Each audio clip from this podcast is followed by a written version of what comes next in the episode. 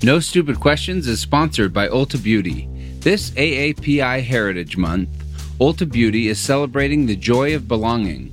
Belonging to a community composed of intricate connections, belonging to the heritage and birthright that is beauty. Ulta Beauty spotlights the AAPI community, passing the mic to brand founders and creators to tell their stories centered on heritage, joy, and beauty. Shop AAPI owned and founded brands at Ulta Beauty stores and Ulta.com. Take your business further with the smart and flexible American Express Business Gold Card. You can earn four times points on your top two eligible spending categories every month, like transit, U.S. restaurants, and gas stations. That's the powerful backing of American Express. Four times points on up to $150,000 in purchases per year. Terms apply. Learn more at americanexpress.com slash business gold card. We're good people. You're good people. I'm Angela Duckworth. I'm Stephen Dubner. And, you're, listening, to, No, Stupid, Questions. Today on the show, is it worth it for charities to harass and annoy potential donors? Hey, we know it's a pain in the neck to get 18 letters a year. Do you think we like having to send out that many letters? Stephen, we have an email from a listener named Michelle. Are you ready for it? I'm ready. Stephen and Angela, why are charities spending money to annoy their donors? I like Michelle. Michelle goes on to explain I have in recent years made it a priority to donate more to charities I care about, but didn't expect that one of the long lasting repercussions is that I am now constantly bombarded with junk mail sometimes with a bunch of personalized address labels or other, quote, free stuff from multiple charities multiple times a week. This can't be a good use of their money, right? Especially in the age of email. In fact, I tend to donate again to charities who don't send me as much stuff because it makes me feel like they are focusing their money and efforts on actually doing good work. I would love to hear you discuss this phenomenon both from the economic and psychological perspective. Best, Michelle. I agree with Michelle. This practice does seem stupid and outdated. It happens to you, right? It does. You have innumerable return address labels. I have so many of them. Yeah, a lot of rainbows. They're often really ugly. And you kind of can't throw them away because you're like, well, maybe I'll need a return label or 600. Mm, I do throw mine away. Although I did look it up recently. It turns out that solicitations by snail mail are per capita much more successful than solicitations by email. So that could be one reason why Michelle and you and I are still getting so many. On the other hand, I would think that because email is really, really, really cheap to send versus mail, that it's probably not a fair comparison. It doesn't mean it's more cost effective because it's nearly costless to send emails. And I will say this snail mail these days is getting pretty close to what a landline has gotten to be, which is just spam. Yeah. In fact, I got rid of all of our landlines. Me too. Samesies. So for Michelle, I really empathize. And to be fair, there are ways theoretically to get yourself off these mailing lists, but most of them seem pretty incomplete and burdensome. I mean, these are charities she has donated to. So let's distinguish between random spam, like, please donate to this charity. We got your name off of some mailing list that we bought. And you just donated to our charity, Michelle. Thank you very much. Here's your free tote bag, address labels, greeting cards, etc. So I think Michelle is not getting spam charity mailing. She's getting mailings from charities that she donated to. Well, that may be true, but I will say this one way that charities and nonprofits and all different kinds of firms make money is by harvesting addresses from good people and then reselling them to other firms. We've talked about that a little bit on this show before, which is the moral licensing component, right? If you are doing something that is prima facie good, does it cancel out some little sins? Does it cancel out a little misbehavior? I just read this interesting piece by a guy named Noah Smith, who used to write for Bloomberg. He's an economist. And he now writes on Substack, and he just wrote a piece about how Oxfam, the British charity, is, as he puts it, a serial repeat offender of dodgy statistics. He accuses them of fudging numbers, which then get picked up by journalists and politicians. But because they're Oxfam and because they're doing charitable things, people are reluctant to either look too closely or to call them out. What kind of numbers? Things like in the time it takes you to read this email, 2 million people have fallen into poverty. Or in the time it takes you to read this letter, another billionaire has been born. So his argument is that if you take even a little bit of a close look at their numbers, they are somewhere between cherry picked and exaggerated, which is another issue that a lot of people have with charities. So that might be the bigger sin in the charity world. But Michelle is asking about the smaller sin of, I like how she put it, why are charities spending money to annoy their donors? It reminds me of something that Steve Levitt and I wrote about in one of our Freakonomics books, Think Like a Freak. And it was about this charitable organization called Smile Train. Are you familiar with Smile Train? Only vaguely. Smile Train performs surgery on children around the world, usually from low income places, who have a cleft lip or a cleft palate. That's right. The idea being that if you have a cleft lip or a cleft palate, it's a huge detriment to the rest of your life. As I'm guessing you know from the data, physical deformities of any sort, they have really long lasting effects in the labor markets, the education markets, the marriage markets, and so on if it's fixed, it can radically improve that person's life. And so this charity called Smile Train originally had a kind of standard American charity model, which is to say, we are Americans, we are good, we are smart, and we know the right way to do things. Raise a bunch of money from well intended donors, take that money and hire airplanes to fly to poor places around the world and get surgeons in America to volunteer their time to fly to these places. Now, does that sound like a good model to you or a bad model to you? Well, it's kind of tipped off by airplane. Sounds expensive. Sounds like they have their own private ozone hole. but at the same time, I personally can't think of a better strategy. Plastic surgeons don't live there. You're right. There was no one there who was willing and equipped to do it. So they needed a different solution. And there was a guy at Smile Train for many years named Brian Mullaney, who looked at the way they were doing business and he thought, hmm, I wonder if we could readjust this business model. So it was a very simple tweak. They took all this money that they were raising in America and they started to use it to train surgeons all over the world and maybe fly in someone to supervise now and again. But basically, they set up a bunch of self sustaining operations and that really reoriented the way they did their work. And it was very successful. And the epilogue is it's a happy ending, right? Not like aid to Africa. You know, economists are like foreign aid is actually surprisingly horrible for the long term economic well being of these countries. In this case, training doctors in localities that don't have those kinds of doctors, like plastic surgeons, just good. Is that the ending of the story? I love that your instinct is to be skeptical, especially because almost every time I tell this kind of story, the answer is, but it's not as good as, as you thought it would be. if you want a sad ending to the story, this era of Smile Train did end in massive lawsuits and recriminations. So that's your sad ending. But I think that the actual adjustment of the business model was successful. Wait, the lawsuits were from what? Oh, I'm not going to get into that. But if someone wants to use their Google machine, I think they will find an abundance of reading material with which I am blessedly not wildly familiar. But yeah, the world is messy, even though there were good acts being performed.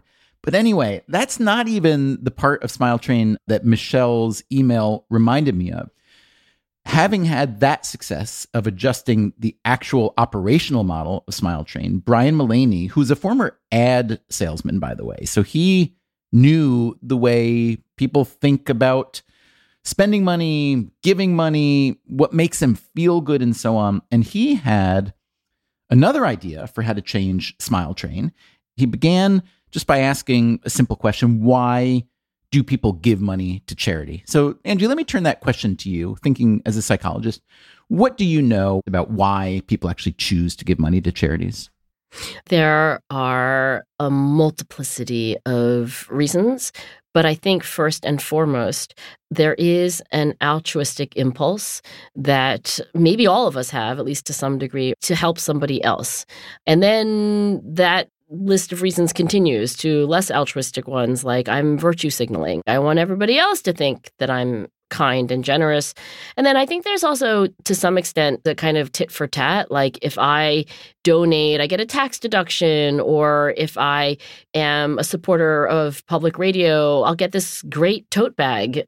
There are other motivations, but I think altruism is the primary one. And there's one more theory that's nestled in among the few that you gave. This was a phrase coined by the economist Jim Andreoni. He talked about warm glow altruism, the fact that giving to charity makes people feel better about themselves. So it's got a self interested component to it. And Andreoni wasn't saying that there's anything wrong with that at all. In fact, it really is good for everybody. So Brian Mullaney was working with some economists. He was working with John List and Steve Levitt, both at the University of Chicago. And he knew this literature and he believed in this literature. He thought that people are truly altruistic. They're maybe doing some virtue signaling. They're maybe trying to catch some warm glows from their altruism. But he thought there was maybe another reason why people give to charities, which is that when they're asked to donate, the social pressure is so great that they get bullied into giving, even though they wish they'd never been asked in the first place. And he suspected that this reason was actually a big driver of Smile Train's success because when they would send out mailings, they would include photographs of a physically disfigured child. Basically, they were trying to say, you're kind of not a good person if you're not going to do that. He knew that that worked. They raised millions and millions of dollars, but he also knew that it didn't really sit right with everybody. As Michelle was saying, you will get letter after letter after letter after letter. And in fact, with Smile Train, if you signed up and gave them something, they would send you. Do you want to know how many mailings a year you would get from Smile Train? Oh my gosh, this is going to shock me, right? And I'm not even going to guess. How many mailings would I get if I had signed up once to donate to Smile Train?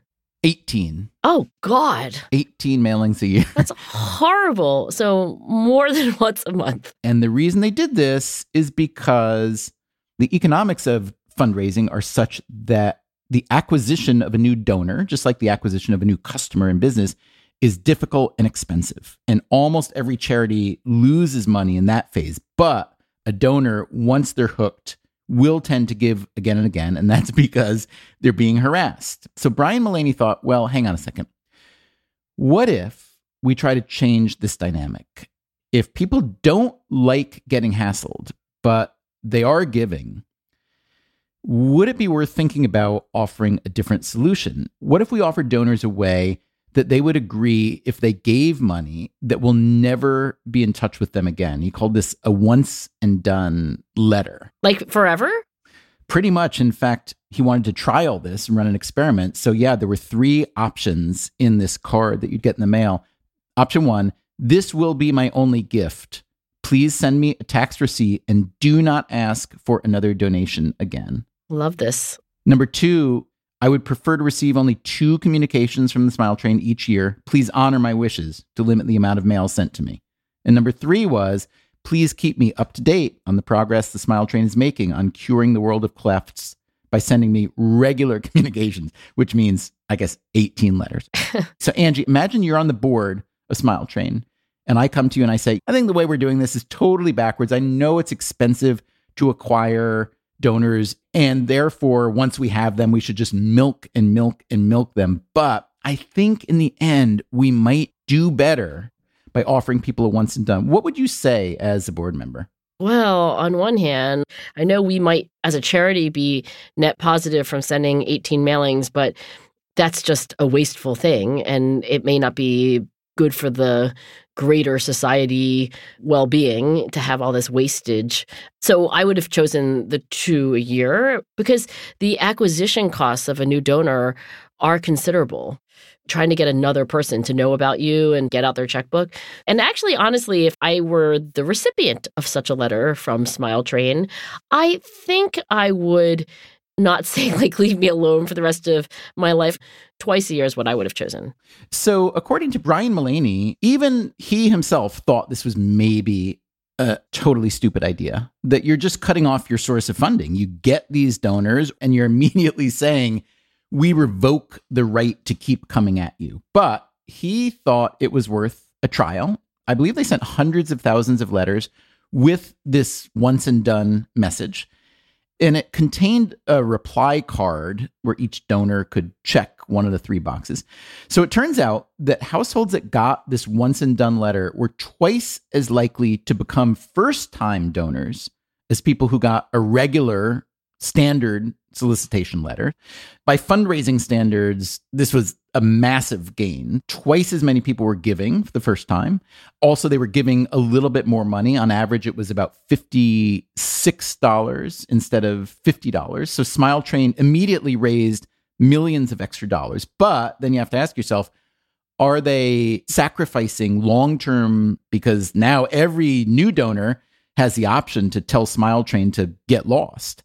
So you might expect that all the new donors would check box number one. This will be my only gift. Please send me a tax receipt. Do not ask for another donation. But only a third of them opted out of future mailings. Most donors were very happy to let Smile Train keep harassing them. And overall, this once and done operation raised donations by 46%. And because some people did opt out of future mailings, Smile Train actually raised more money by sending fewer letters because they're saving so much on expenses as well. So, as we were trying to figure out why this worked, we came up with a few explanations. Do you want to guess how we tried to explain this remarkable success? I assume that there are people who would not donate to a charity like Smile Train, anticipating the bombardment over the next year. And by assuring them and giving them that option, you're just picking those people up that you wouldn't have gotten. That's my guess. That's a really good explanation. The other explanations that we came up with one would be the novelty. When's the last time a charity or any kind of company really offered to never bother you again? So maybe that alone gets your attention. We thought about candor have you ever heard a charity acknowledge what a hassle it is to get all those hassling letters? Almost empathy, like, wow, you get me. Exactly. You see me, smile train. Control, maybe. We all like to have control over our destiny. I do think there's research showing that like give people choices, even if they're arbitrary choices, they just feel better.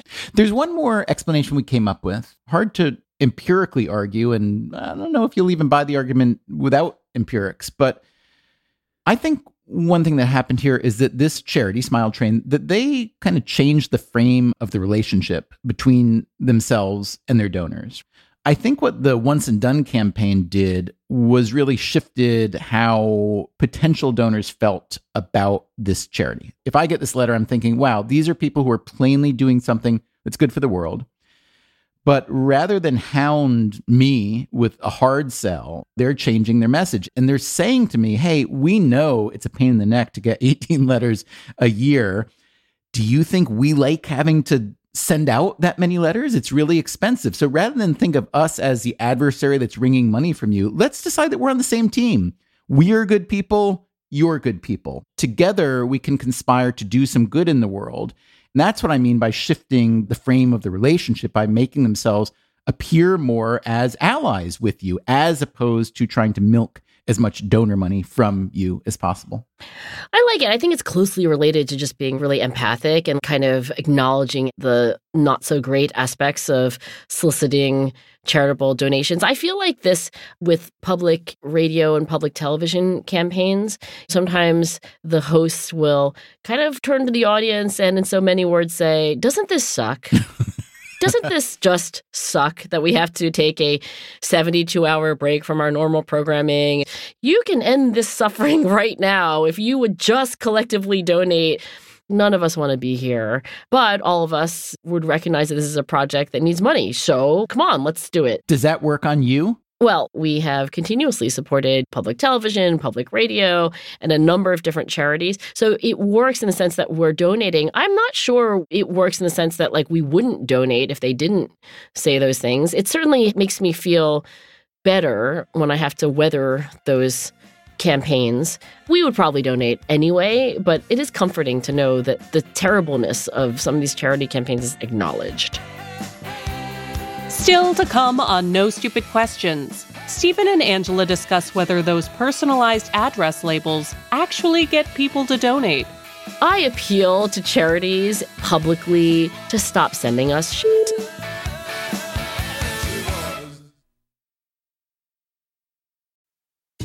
No Stupid Questions is sponsored by Rosetta Stone. Traveling is so much more meaningful when you understand the language of the place you're visiting. Rosetta Stone, one of the most trusted language learning programs, has helped millions learn new languages and can help you too. With Rosetta Stone, you'll learn intuitively. You're trained to listen, speak, read, write, and think in your chosen language. You'll be prepared for real, authentic conversations. Plus, their true accent feature gives you feedback on your pronunciation. And with the Rosetta Stone app, you can learn anytime, anywhere, with customizable lessons as short as 10 minutes. For a very limited time, our listeners can get Rosetta Stone's lifetime membership for 50% off. That's 50% off unlimited access to 25 language courses for the rest of your life. Redeem your 50% off at rosettastone.com slash questions. That's rosettastone.com slash questions. No Stupid Questions is sponsored by IXL Learning. Instead of costly private tutoring, IXL Learning can give your child the help they need at an affordable price. IXL is an online learning program for kids. It covers math, language arts, science, and social studies. It's designed to help them really understand and master topics in a fun way with positive feedback. And you get one site for all the kids in your home, pre K to 12th grade. There's a reason why IXL is used in 95 of the top 100 school districts in the U.S. If your child is struggling, this is the smartest investment you can make. And a month of IXL costs less than an hour of tutoring. Make an impact on your child's learning. Get IXL now. And No Stupid Questions listeners can get an exclusive 20% off IXL membership when they sign up today at IXL.com slash questions. Visit IXL.com slash questions to get the most effective learning program out there at the best price. Dive into the start of summer at Whole Foods Market. Check out their summer splash event with sales on fresh organic produce, organic strawberries, and a fan favorite sale on Ben & Jerry's and Talenti. Explore deals on grill-friendly meats like organic air-chilled chicken breast, beef and chicken kebabs, all with no antibiotics ever from our meat department. Plus, grab easy sides from prepared foods and cool off with refreshing drinks. Kick off your summer and shop in store or online at Whole Foods Market today. Before we return to Stephen and Angela's conversation about charitable giving, let's hear some of your thoughts on the subject. We asked listeners to tell us about the best and worst incentives that charities use to solicit donations. Here's what you said. Every once in a while, we'll get solicitations from charities that include a refrigerator magnet or mailing labels or a calendar.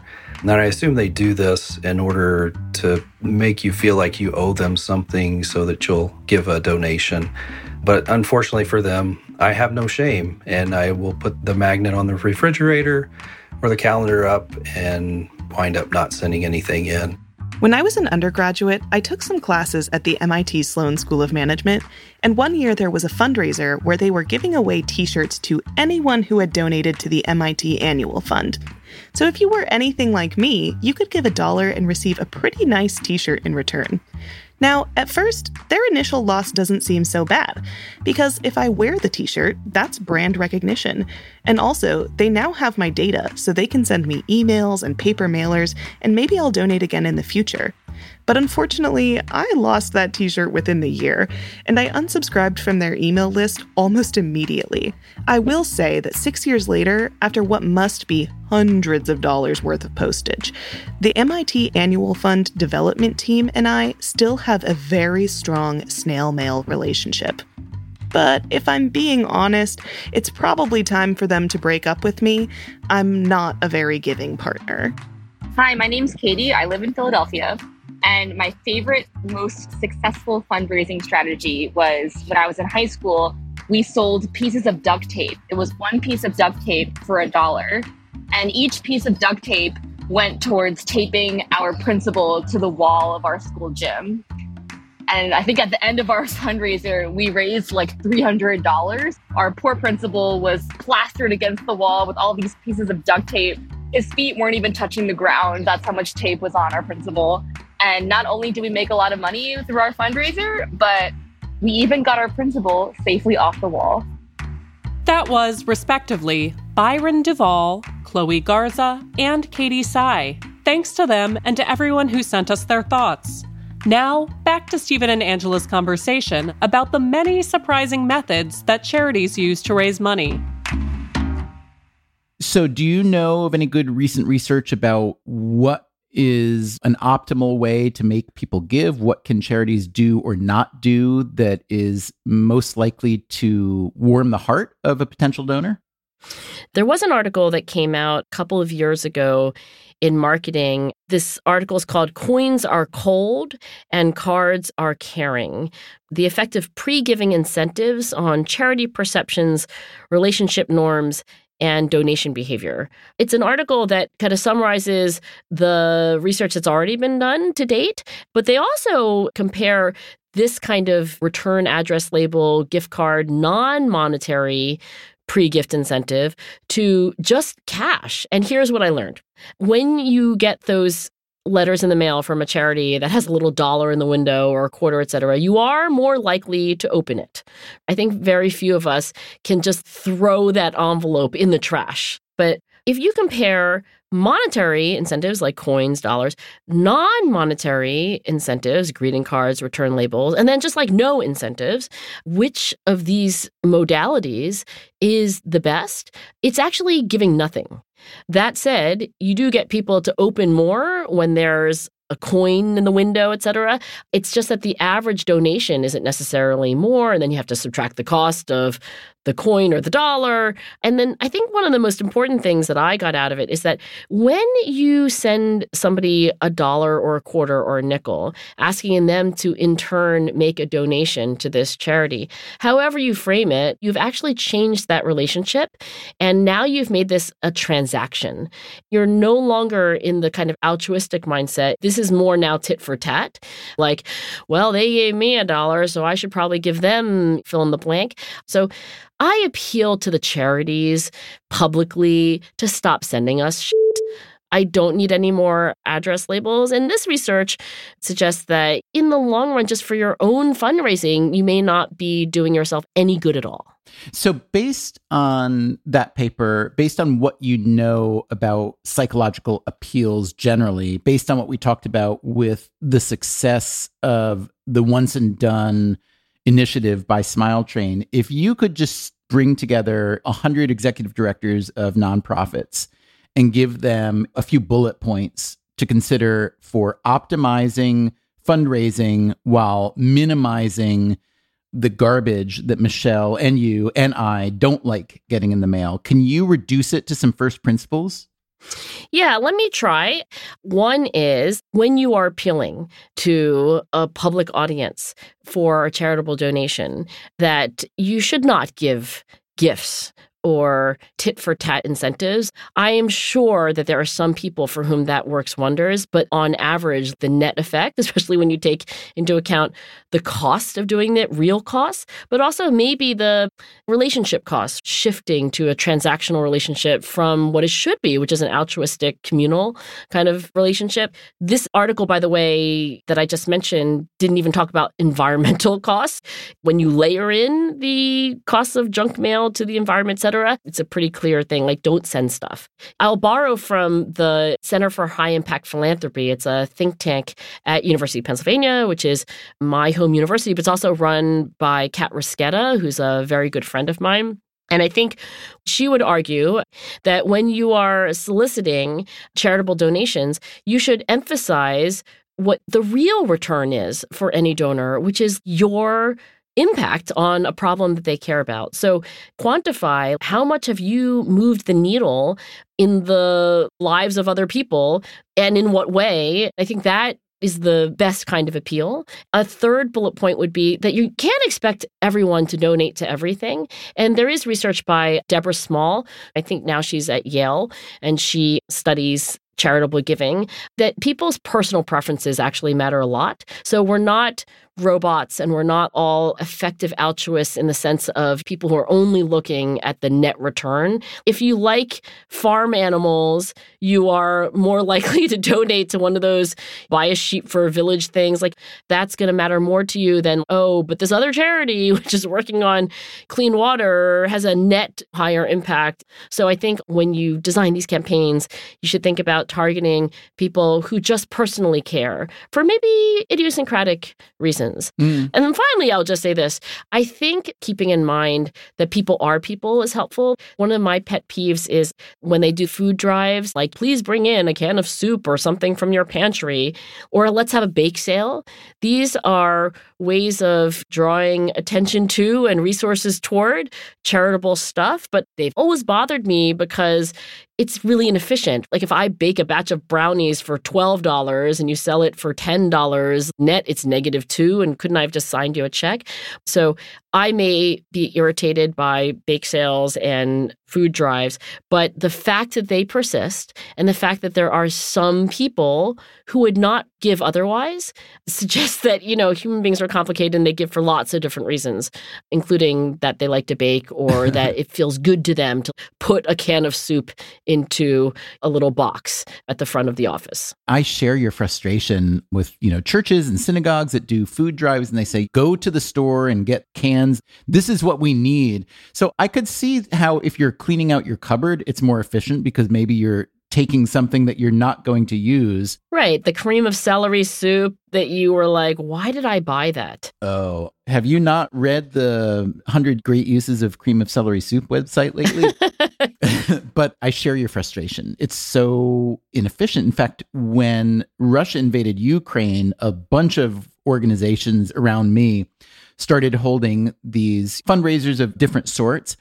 And a lot of them were drives for supplies like food and diapers and band-aids. Pencils. And i'm thinking like what the hell is wrong with money? Isn't this exactly what money was invented for? Right fungible. Currency was a great invention. But i do like your point which is that yeah if you want to include the whole spectrum some people are for whatever reason more comfortable more excited about giving in a different domain. It's visceral. You know they don't have to use their imagination. I think i can both accommodate the psychology of people who feel good about seeing a pencil in somebody's backpack. And on the other hand, somebody like you and me who's like, wait, that is deeply inefficient. There are economies of scale in purchasing the pencils. Also, how are you going to manage the inventory? Like, it's so dumb. But here's what I would say. And I think actually this idea goes back to Kat Rosqueta. She was like, if you feel better about the soup can, why don't you collect the checks in empty soup cans? there are other ways to like bring home the visceral, the imagery. Maybe we can do that with the right kind of messaging, but not actually do deeply inefficient things like sending people greeting cards or having them bring in soup cans. Does it bother you when a nonprofit sells their mailing list to other firms, whether nonprofit or otherwise, and then you get bombarded with others? And if so, I may have a partial solution for you. I didn't really fully appreciate that, Stephen. It hadn't occurred to me. So, does it bother me now that you have raised that to conscious awareness? Yes, it does bother me. I don't like people trading mailing lists of any kind. So, what's my pro tip for solving the problem? Well, this is not really a pro tip for solving the problem. This is a pro tip for kind of feeling slightly better about understanding the problem. Now, if you really want to solve the problem, there are these registries, like the equivalent of do not call registries, but we all know how inefficient do not call registries are typically. And I think the ones for getting off mailing lists are similarly ineffective. But one trick you can use, and Michelle might get a kick out of this because she will see just how widespread the handoff of her information is. Every time you sign up to give money to a nonprofit, you list as your name your real first name. So let's say Angela, and name a charity that you've given to recently or that you might want to give to sometime in the near future. Like Character Lab, for example, but also, I know that was a little selfish. That's my charity, but like Outward Bound. Let's say Outward Bound. I love Outward Bound. So let's say that a niece of yours writes a letter and says, Angela, I have been working with Outward Bound this past couple years, and I found them to be a remarkably upstanding nonprofit. And I really want you to give, if you're willing and able, blah, blah, blah. And she sends you a link, let's say. And so when you go to sign up, rather than just writing Angela under the first name field and Duckworth under the last name field, if there is a middle name field, you take advantage of that. If not, you just give yourself two first names, and your second first name will be Outward. So now you are Angela Outward Duckworth. And now on all the mail that you ever get that was sold by them, you will know exactly where it's coming from. And so I would say to Michelle, this probably won't solve her problem. But if, let's say, the big charity she wants to give to is like Puppy Love that rescues puppies, then at least from now on, she'll be Michelle Puppy, whatever her last name is, and she can get at the very least a smile out of it. It's like contact tracing for these mailing lists, right? That's exactly right. Now, here's the big problem. Let's say Angela Outward Duckworth gives some money to Outward Bound, and then Outward Bound starts sending her 18 letters a year, like Smile Train used to do, including a bunch of return address labels that say Angela Outward Duckworth. Exactly. then what am I going to do with those damn labels? I could change my name, I guess. no Stupid Questions is produced by me, Rebecca Lee Douglas. Before we move on to the fact check, let's give listener Michelle, our question asker, the last word. I loved this discussion. I didn't know about the Smile Train story, but I would be so thrilled for the ones and done to catch on with every charity. In fact, I will personally pledge on public record to double my annual donation to any charity that gives me that option. And now here's a fact check of today's conversation. In the first half of the show, Stephen says that the original business model for the charity Smile Train involved flying surgeons to low income areas around the globe to operate on children with cleft lips or cleft palates. This is not quite correct. Brian Mullaney and Charles Wang, the co founders of Smile Train, had previously been board members of Operation Smile, a similar charity that did use this model. When Mullaney and Wang split from Operation Smile to create Smile Train in 1998, they decided to use the new, more sustainable model that Stephen described and began training and funding local surgeons instead. Stephen also mentions lawsuits and incriminations related to the charity, but doesn't go into further detail. He may have been referring to a 2013 summary judgment that ruled that co founder Brian Mullaney needed to repay Smile Train UK more than £633,000 that he allegedly received in unauthorized payments. Or perhaps he was thinking of when the company received criticism in 2017 for an October themed mailer that read, quote, what if every day felt like Halloween, accompanied by a picture of children with cleft palates? Finally, Stephen references the concept of warm glow altruism as defined by economist Jim Andreoni. The phrase Andreoni coined is actually the synonymous but slightly more alliterative warm glow giving. That's it for the fact check. Coming up next week on No Stupid Questions Is your anger physically hurting you? In the few hours that follow a very angry outburst, you are more likely to have a heart attack or a stroke. That's next week on No Stupid Questions. For that episode, we want to hear your perspective on whether anger is a healthy or an unhealthy emotion and why. And what strategies have you found that help you manage it? To share your thoughts, send a voice memo to nsq at freakonomics.com with the subject line anger Make sure to record in a quiet indoor space with your mouth close to the phone, and please keep your thoughts to under a minute. No Stupid Questions is part of the Freakonomics Radio Network, which also includes Freakonomics Radio, People I Mostly Admire, and Freakonomics MD. All our shows are produced by Stitcher and Renbud Radio. This episode was mixed by Eleanor Osborne. We had help this week from Lyric Bowditch. Our staff also includes Neil Carruth, Gabriel Roth, Greg Rippin, Morgan Levy, Zack Lapinski, Julie Kanfer, Ryan Kelly, Jasmine Klinger, Emma Tyrrell, Jacob Clemente, and Alina Kulman. We had additional research assistance from Anya Dubner. Our theme song is And She Was by Talking Heads. Special thanks to David Byrne and Warner Chappell Music. If you'd like to listen to the show ad free, subscribe to Stitcher Premium. You can follow us on Twitter at NSQ underscore show and on Facebook at NSQ show. If you have a question for a future episode, please email it to nsq at freakonomics.com. To learn more or to read episode transcripts, visit freakonomics.com slash NSQ.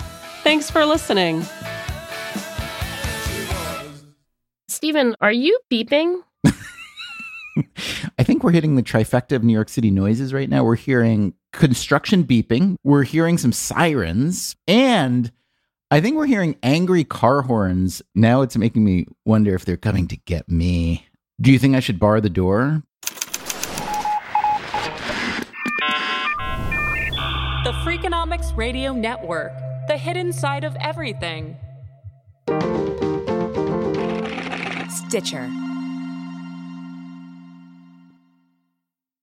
Dive into the start of summer at Whole Foods Market. Check out their summer splash event with sales on fresh organic produce, organic strawberries, and a fan favorite sale on Ben & Jerry's and Talenti. Explore deals on grill-friendly meats like organic air-chilled chicken breast, beef and chicken kebabs, all with no antibiotics ever from our meat department. Plus, grab easy sides from prepared foods and cool off with refreshing drinks. Kick off your summer and shop in store or online at Whole Foods Market today.